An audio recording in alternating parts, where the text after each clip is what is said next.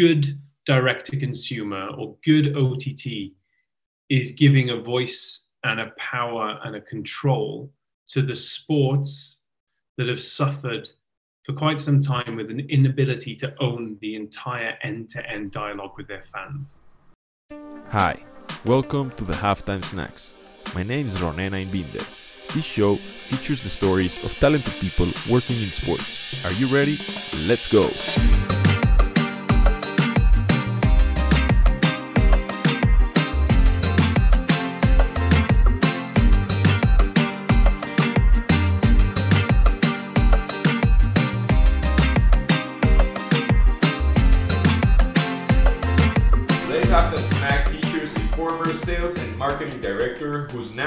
Leader of one of the most fantastic sports technology businesses out there. Joining us from Oslo in Norway, he is an entrepreneur who's passionate about sports and technology, but he's mostly driven to improve the quality of the industry worldwide. He's the CEO of Joymo, a game changing streaming platform for clubs, athletes, fans, and coaches where they can film games and training, store content, sell access to fans, and so much more. Additionally, he's the founder of World at Play.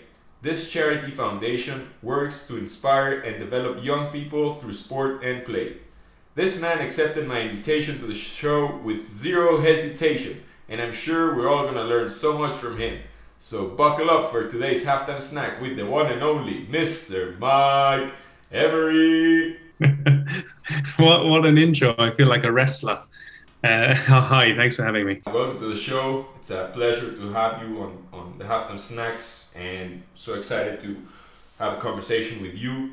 And I want to start right away by talking about, you know, one of the things that I realized about your background is that I don't really understood how you landed in Joymo. So I wonder what are some of the events or things that happened in your life that brought you to where you are right now.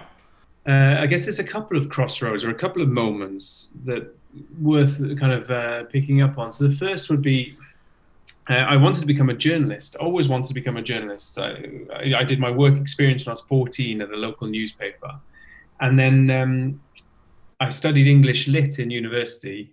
Always planning to get to get into journalism, but every year during my university years in the summer, I was working at an outdoor education center for kids um, and I, I, remember I taught one kid to climb a climbing wall, and he kind of the, the difference from him at the bottom to him at the top was like it was a different person. He opened up, and he just he, the sense of completion and satisfaction he had when he did this climb. And later that evening, he told my fellow instructor, you know, this has been the best week of my life. And this little boy, I didn't realize at the time, but he was in remission from cancer, and he actually went on to die and, and, I was, I must, I must have been 21, 22.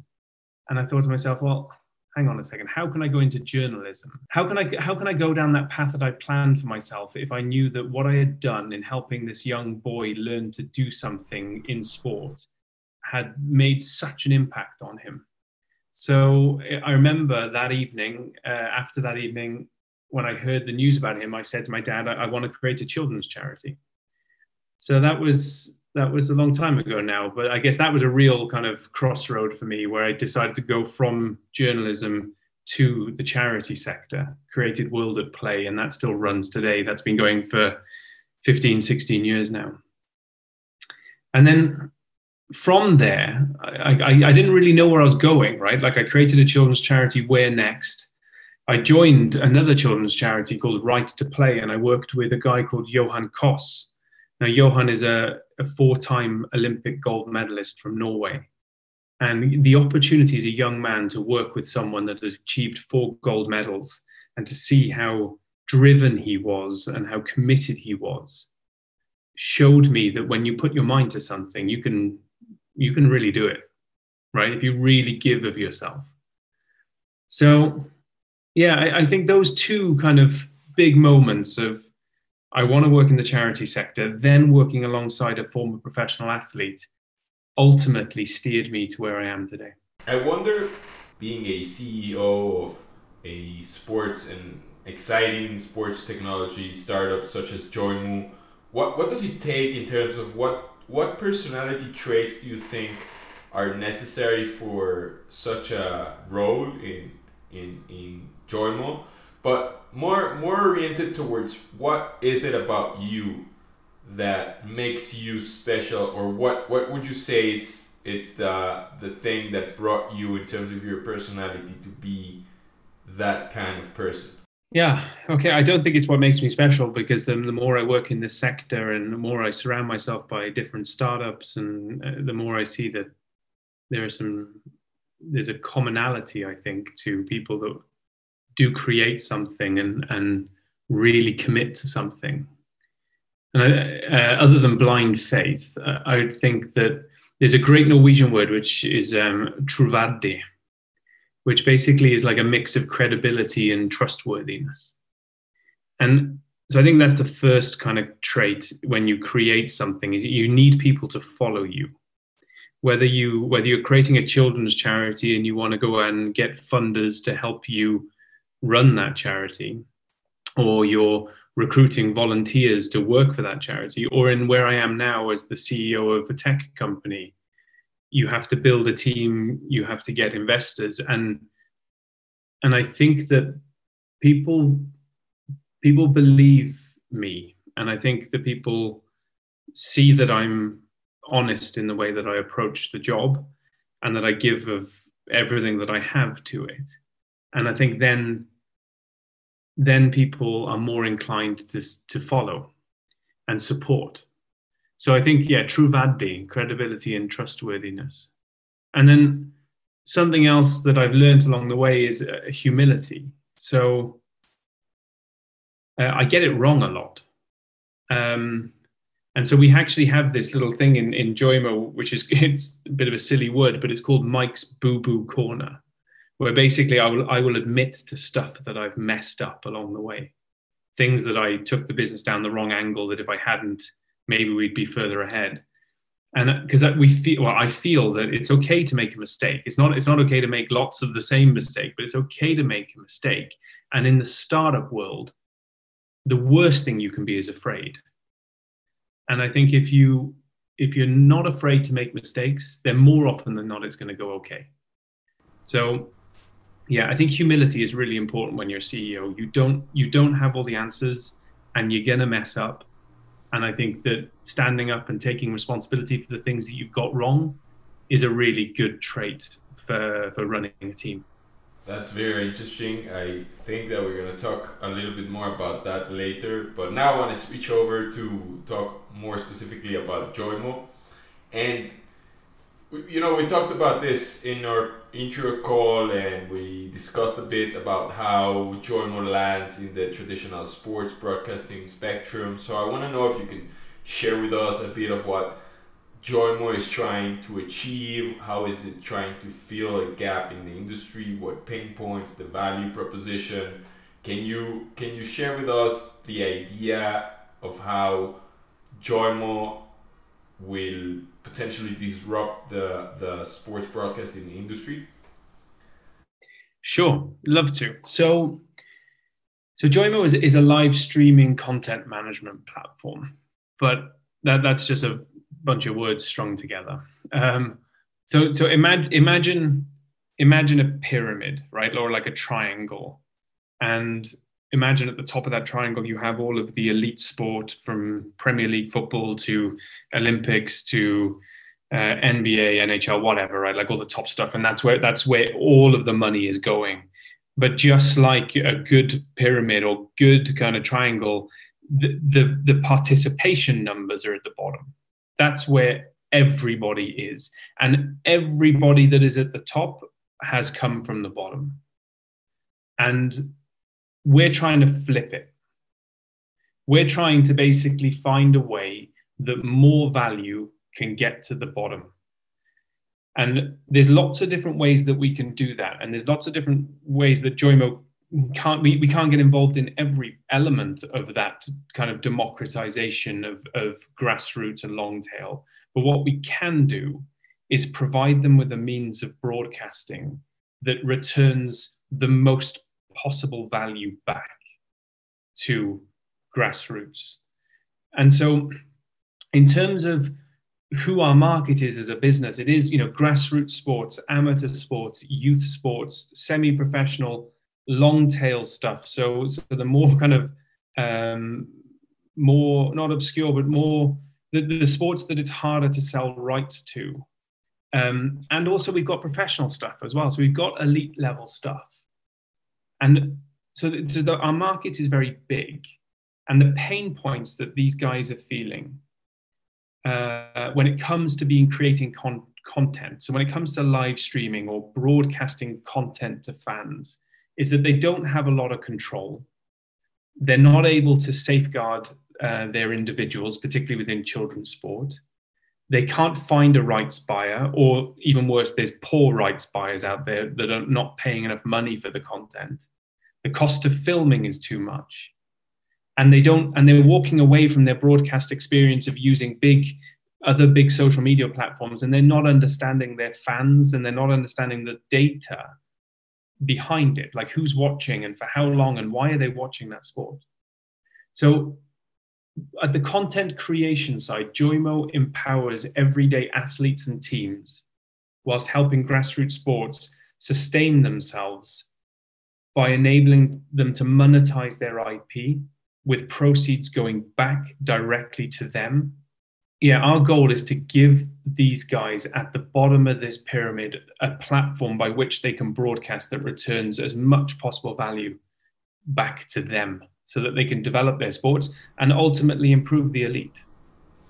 I wonder to what degree is it important for a business such as Joymo to know and understand their own definition of what of what type of business do they engage in? And I ask this because while I was doing my research on your website, for instance, I found that you guys develop a, a camera that can film the game for you.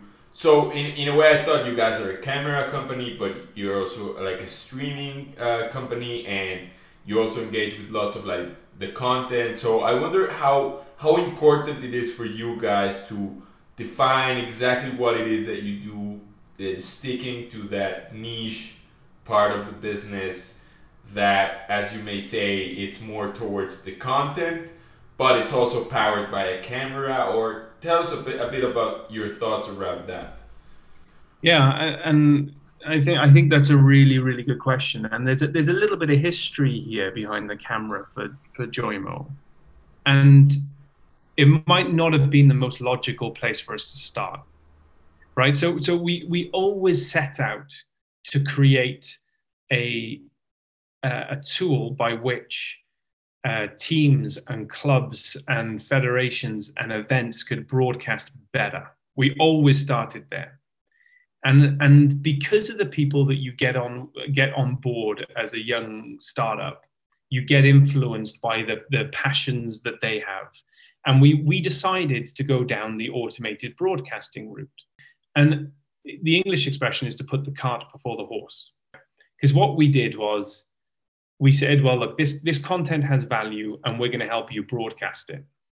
And it's a pain in the butt to broadcast it, you know, to have someone filming it. So here's your unmanned solution. And it, that I'm not sure I'd walk that route again. But now we're in this really good position where we've got our content management platform We've got a means of capturing content that's super easy through the Joymo app. We can accept streams from other other cameras. So if if a club kind of has their own camera setup and they want to use that, that's fine. And on top of that, we've got this really cool piece of tech that we've developed, which is our own camera, which there's a, quite a lot of demand for it. But you know the, the, running a hardware business is a whole different uh, whole different kettle of fish so yeah it's been a journey to get where we are. I don't i don't regret going down the hardware route at all because now we're in a really great position but it's been difficult. To create hardware is hard. It's inherent in the word so i guess that yeah sense. we should have known. We, we should have should have picked up on that. Um, yeah i guess that you guys tried to fill the supply chain of all the pain points that were you know discovered in, in the in this section of sports that I felt like as you mentioned you guys tried to solve all of them at once but then once you had like most mostly the important ones, they this, the points started to connect, and that that's that's how it made sense.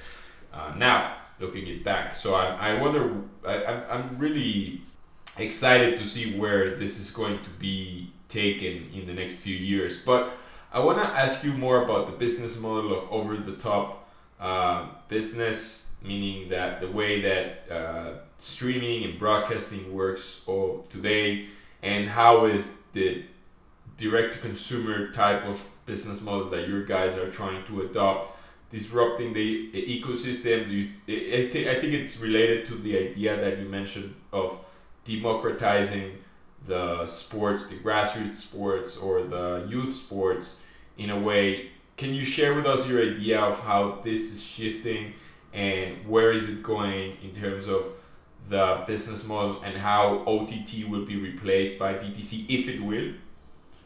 Yeah, I mean, there's some you're touching on some really big stuff there. Um, so first of all, I, I, do I do firmly believe that over the next um, little while, next few years, fueled by by COVID and what COVID has done to sport, we're going to see uh, a, real acceleration of clubs and teams going uh, D2C, so direct to consumer. It, I, I, think it'll be fueled by a need to diversify revenues uh, alongside emerging tech, right, like ours. The cost of production, the ease of production, the ease of being able to reach out to fans. It, it's just, um, yeah, it, it's just kind of lubricating the whole the whole growth of this sector what we're trying to do. Oh, no, you asked a question about whether you know this idea of disrupting, and I think I think you need to speak to those being disrupted to ask them how it's disrupting them. But what I think is happening is is good direct to consumer or good OTT is giving a voice and a power and a control to the sports, be it teams or clubs or be it sports that have suffered for quite some time with an inability to own the entire end to end dialogue with their fans. There is always something disrupting that conversation, right? Whether it's an advert that's plopped in by YouTube or whether it's a payment system that they, they don't have full control over. I, I, I think you know what we're trying to do not for the elite, but for down at the very bottom of this pyramid, we're trying to give these guys and girls at the content creation level an ability to reach out to their consumers, their customers, as simply and as efficiently as possible without any interruption from, an, from another voice. And in that sense, we're trying to level the playing field, right? By removing the financial and operational barriers that stop federations and teams and clubs from being able to monetize their direct to consumer audience. Yeah, I, you know, I think I think the impact of COVID I think the need to diversify revenues. I think the um, the way that tech is going with companies like us is just going to improve sport um, and improve the way that fans can engage with sport. And and I really want to make underline. I'm not talking about the top stuff, right? I, I I'm not talking about the Premier League. And, and whenever we talk about democratization of stuff like Premier League rights, what we're really talking about is is worsening the user experience, the customer experience. I, you know, in order to watch Premier League now, I need to basically have streaming services, like three or four of them, enabled to watch the Premier League. So that's not democratization. That's just that's just more people having a part of the same pie. Frankly, true democratization is about enabling grassroots sports customers, clubs rather, to go D2C well without interruption and without uh, someone disrupting that conversation. I like that definition. I like it a lot.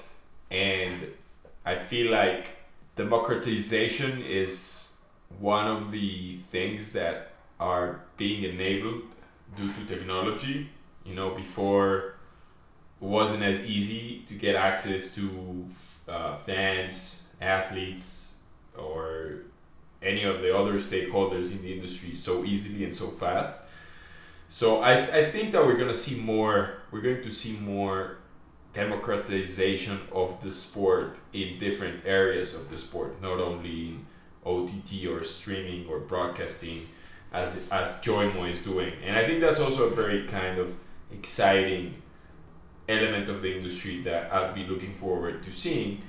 And what's what I find interesting about Joymo also is that their their business collects or their, te- their technology collects data uh, continuously because it can either be uh, uh, streams or broadcasts or players or I don't know what type of data you guys collect, but the I feel like data is the new currency and data is the way businesses make better decisions. So I want to know if you have any takes on the advantages of dealing with data as a company in 2021 and mm. how do you think about it strategically? How do you um, envision data as potentially an investment for your future uh, i mean the future of, of joymo? So how do you look at it very specifically in data? Yeah I, i'm tremendous question. I mean, that this is real balance within startup where you can't always make every decision off data because the data doesn't exist. But so you have to you have to trust yourself and trust your team to make decisions going after data to get data so you can understand it. But when the data is there, you have you have to read it. You have to understand it and you have to be, use it to make decisions, right? So so generally speaking, for tech companies like ourselves or others, data helps you understand your customers better, their likes, dislikes, successes, failures. You can understand the market better, current trends. You can understand your marketing efforts, how you're spending money. You can improve your internal processes and you can clear bottlenecks. So, improve the way that the customers succeed with the product. You can use you can use data to kind of make better decisions because the gut decision sometimes will be right, sometimes will be wrong, but but typically, if you analyze data correctly, you, you, you will be pulling in the right direction. Now, from Joymo's perspective, we try and be a data data led decision making company, um, but we are also breaking a little bit of new ground, right? So when it comes to what people would be willing to pay to watch an under 14 year old girls handball game in Norway. No one could tell you that before we started doing it. And so uh, you can't you can't make that decision uh, uh, based on data, right? But now we can because we have it. So from Joymo's perspective, you know, we use data to test and analyze new features that we develop. We forecast sales trends and find out which opportunities would help us bring more revenue. We help athletes through data to analyze their performance. We help the coaches make informed decisions from game footage. Then we help, we basically providing them with a tool to, to, to read video data. Um, data basically helps us with our r&d in terms of how we improve our video pipeline and our latency so the delay between the moment happening and the delivery to the consumer um, yeah so yeah, so you know, we, we try our best to be a data-led organization. Of course we do, but but I do think that do you think that the really fascinating thing with startups is that is that balance between when there's no data and when there is data. What is the future of Joymo then? That's a question that I often wake up in the middle of the night thinking about, and and uh, there are times when I feel incredibly emboldened by what we're doing and proud of what we've created, and see that we've developed something that, that people are genuinely excited by. Um, and there are times when I think, well, the sky is the limit, right? We, you know, we can really do this now. If we get the right funders along the way, and if we get the right ability to grow, then who knows where we'll go. And then there are times when I stop and I think, oh my God, am I really trying to take on YouTube? I mean, how how bullish is that? but I mean, the reality is when we come down to it and we realize no we have a product that people need and that people enjoy and our job is to keep creating that product and keep improving that product and keep getting people to use it and enjoying it and as long as we do that then the future will map itself out. I feel. Um, the, the, more tangibly for you, I mean, we we we re- we received some good investment last year as a business because we we showed that what we've got is cool and exciting and people like it and it has a benefit. Uh, and as a CEO, I've ne- I never stop fundraising, right? So um, I suspect halfway through this year, I'll put my fundraising hat on and I will start talking to to VCs in the Nordics or Europe or the US that want to be part of this. Um, because once you see something, once you have something that can grow, then you need then you need to grow it. And we're kind of there. COVID is a huge variable for us. Uh, so we're just trying to we're just trying to take a big breath whilst we understand what's happening with the coronavirus and the pandemic. But once we've taken that breath, I think we're going to be ready to grow. So um, yeah, let's see. Call me up in a year, and we'll see where we are. I definitely will, Mike. Um, but yeah, I think that what you say is, is totally true. You you as a also as a CEO, your role is to kind of like convince me and convince everyone that it is something that we need, and I can see it uh, through your words and your passion towards Joymo, and I appreciate that. Mike, I'm sure the team at Joymo appreciates it as well. And since we're running out of time, I cannot leave this uh, this interview, this awesome interview, this halftime snack without asking you about one is what is one person that you admire in the sports industry and why? You know, so I grew up. I grew up um, idolizing Eric Cantona, and I still have his shirt, uh, signed shirt, in my house. But he was just a phenomenal footballer. But you know what? I'm actually going to come down to my former my former boss, so his name is Johan Olav Koss, and he's a four-time Olympic gold medalist speed skater from Norway. Um, I, am I'm, I'm impressed by his medals because I, I couldn't have done it myself. But the reason why I'm saying him is because when he when he retired from the sport, he didn't go into becoming a presenter or he didn't create a clothing company like many do. He created a global children's charity that supports millions of children across the world. So I mean, he used his his pull as an athlete to do something incredibly good for others. We all we all have it in ourselves to make a difference. I think, uh, and Johan did that on a on a scale that I yeah that I think is truly impressive. That is absolutely inspiring, Mike. Thank you so much for sharing. I want to thank you also so much for coming to the halftime snacks. I feel like this was a complete lesson on so many diverse topics like the media business, data, sports broadcasting, you know, your story, you and your personality is one to admire. And I want to thank you so much for coming to the Halftime Snacks, devoting a portion of your time to us, me, the listeners, and everyone else out there in the world. Um, man, it was an absolute pleasure to host you, and I hope that we can do this again sometime in the future.